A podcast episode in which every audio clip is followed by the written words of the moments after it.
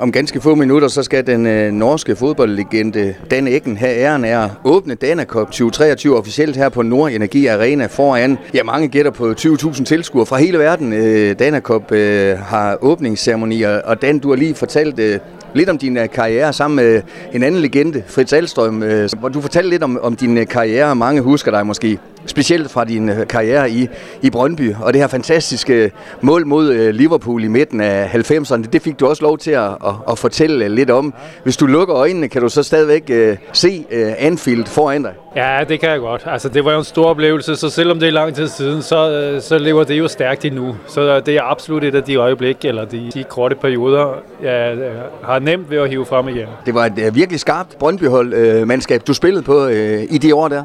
Ja, der var, vi, vi, vi var jo sammen over nogle år, mm. sådan at det, det var muligt på den tid at så ligesom beholde en stamme af et hold, og det kunne vi drage udbytte af, sådan at vi, jeg kan huske, da jeg kom, så blev vi nummer tre, og nummer to blev vi nummer to, og så vandt vi så nogle gange mm. i træk. Og nu skal du ud og tale foran uh, hele verden lige om lidt uh, på uh, ja, tre sprog. Uh, er det ikke rigtigt, Dan? Jo, fordi her, her i Cup, der er der jo mange danskere, det er rigtigt. Og så er der jo rigtig mange nordmænd, mm. og det er jo også sjovt, at øh, jeg kan sige noget specielt til dem. Øh, jeg har jo været her selv som spiller, og som træner, og som forældre, sådan at jeg har, jo, jeg har jo lidt Cup-erfaring også. Og så er der rigtig mange hold, eller nogen hold fra Mexico. Og i min tid, så har jeg jo været i Spanien også, sådan at jeg kan også tale spansk. Så det har jeg også tænkt at gøre mm. i et minuts tid, eller et halvt minuts tid, hvad det nu tager. Men vel fantastisk, at øh, næsten 800 hold øh, deltager i denne Cup fra, fra Norge. Det er jo uh, næsten en norsk turnering, det her. Men det er jo fordi, vi er så glade i Danmark og Danakop, Cup, øh, og så er det jo nemt, lidt nemmere for os end for de andre lande, fordi der er jo så flotte forbindelser, der er kort afstand. Og så er der jo en ting mere, som I har, og som vi ikke har i Norge, og det er græsbaner og mm. fantastiske græsbaner, så det hænger højt. Den tilbage til din egen karriere, også for det norske landshold. Du spillede to VM-slutrunder i, i 94 og i 98. Hvad husker du bedst de slutrunder for? Det er svært at sige sådan lige med det samme. Altså, det var jo, sige, den første var jo en skuffelse, fordi vi tabte jo på så jævnt man kan gøre det. Alle hold endte på, hvad var det, hvad blev det så? Øh, fire point, og helt ens, og så ryger vi ud. Og så var det jo den enorme varme, der var i USA, og øhm, sådan at det, det er det, jeg husker bedst og nemmest. Og så øh, nummer to var jo, at øh, vi kom jo videre, og det var flot. Og så tabte vi med en rigtig skidt kamp mod Italien. Øh, men der er jo endnu et sådan øjeblik, som er vigtigt for mig, eller som jeg godt kan huske, og det var jo, at vi vandt mod Brasilien. Det gør vi jo ikke når almindeligvis. Så at det er et stort øjeblik dengang.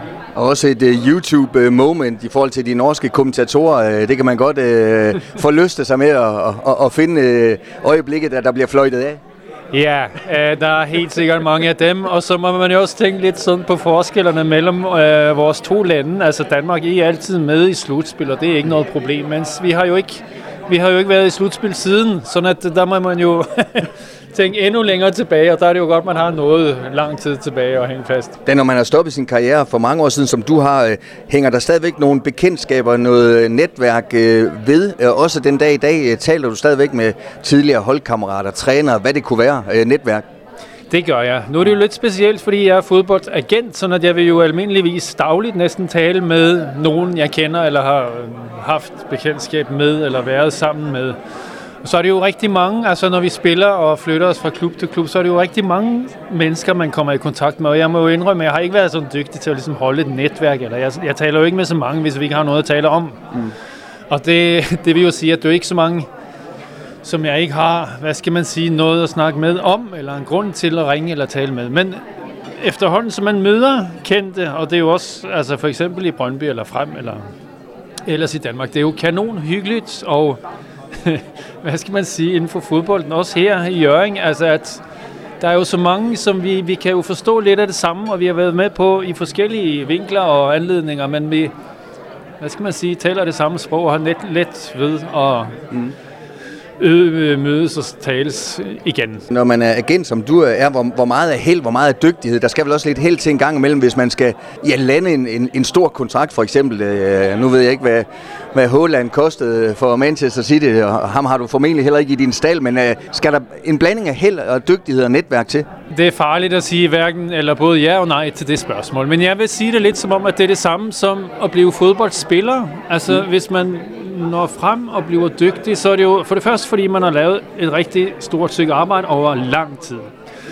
Uh, og så kan man sige, at det er heldigt, det man bliver det, men man må jo tro på, at jo bedre arbejde man laver, og hvor længere tid, og jo klogere og så videre, jo større chancer har man. Og hvis det er rigtig godt, så vil det, altså i løbet af tiden, før eller siden, på et vis vise sig. Og så kan man så være uheldig at blive skadet, eller sådan. Altså, der kan jo altid ske ting. Øh, og på den samme måde med agentvirksomhed, altså, det, det, er jo, det er jo tale om et årligt arbejde med at være ude og kigge, tale med spillerne og hjælpe spillerne undervejs. Og det er, jo ikke, det er jo ikke nogen garanti, men uden det, så tror jeg, man har dårlige chancer for, at man på et eller andet tidspunkt skal kunne lave en god aftale sammen med en spiller og en klub.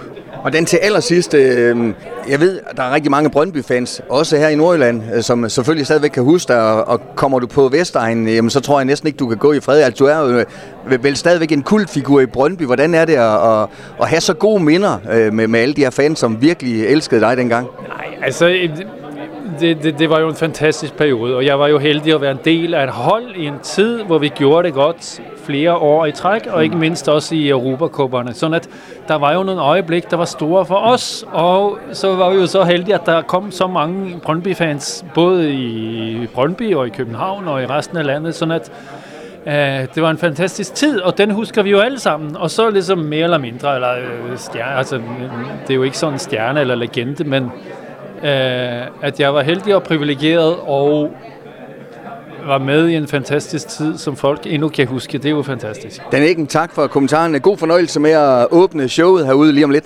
Jo, tak for det.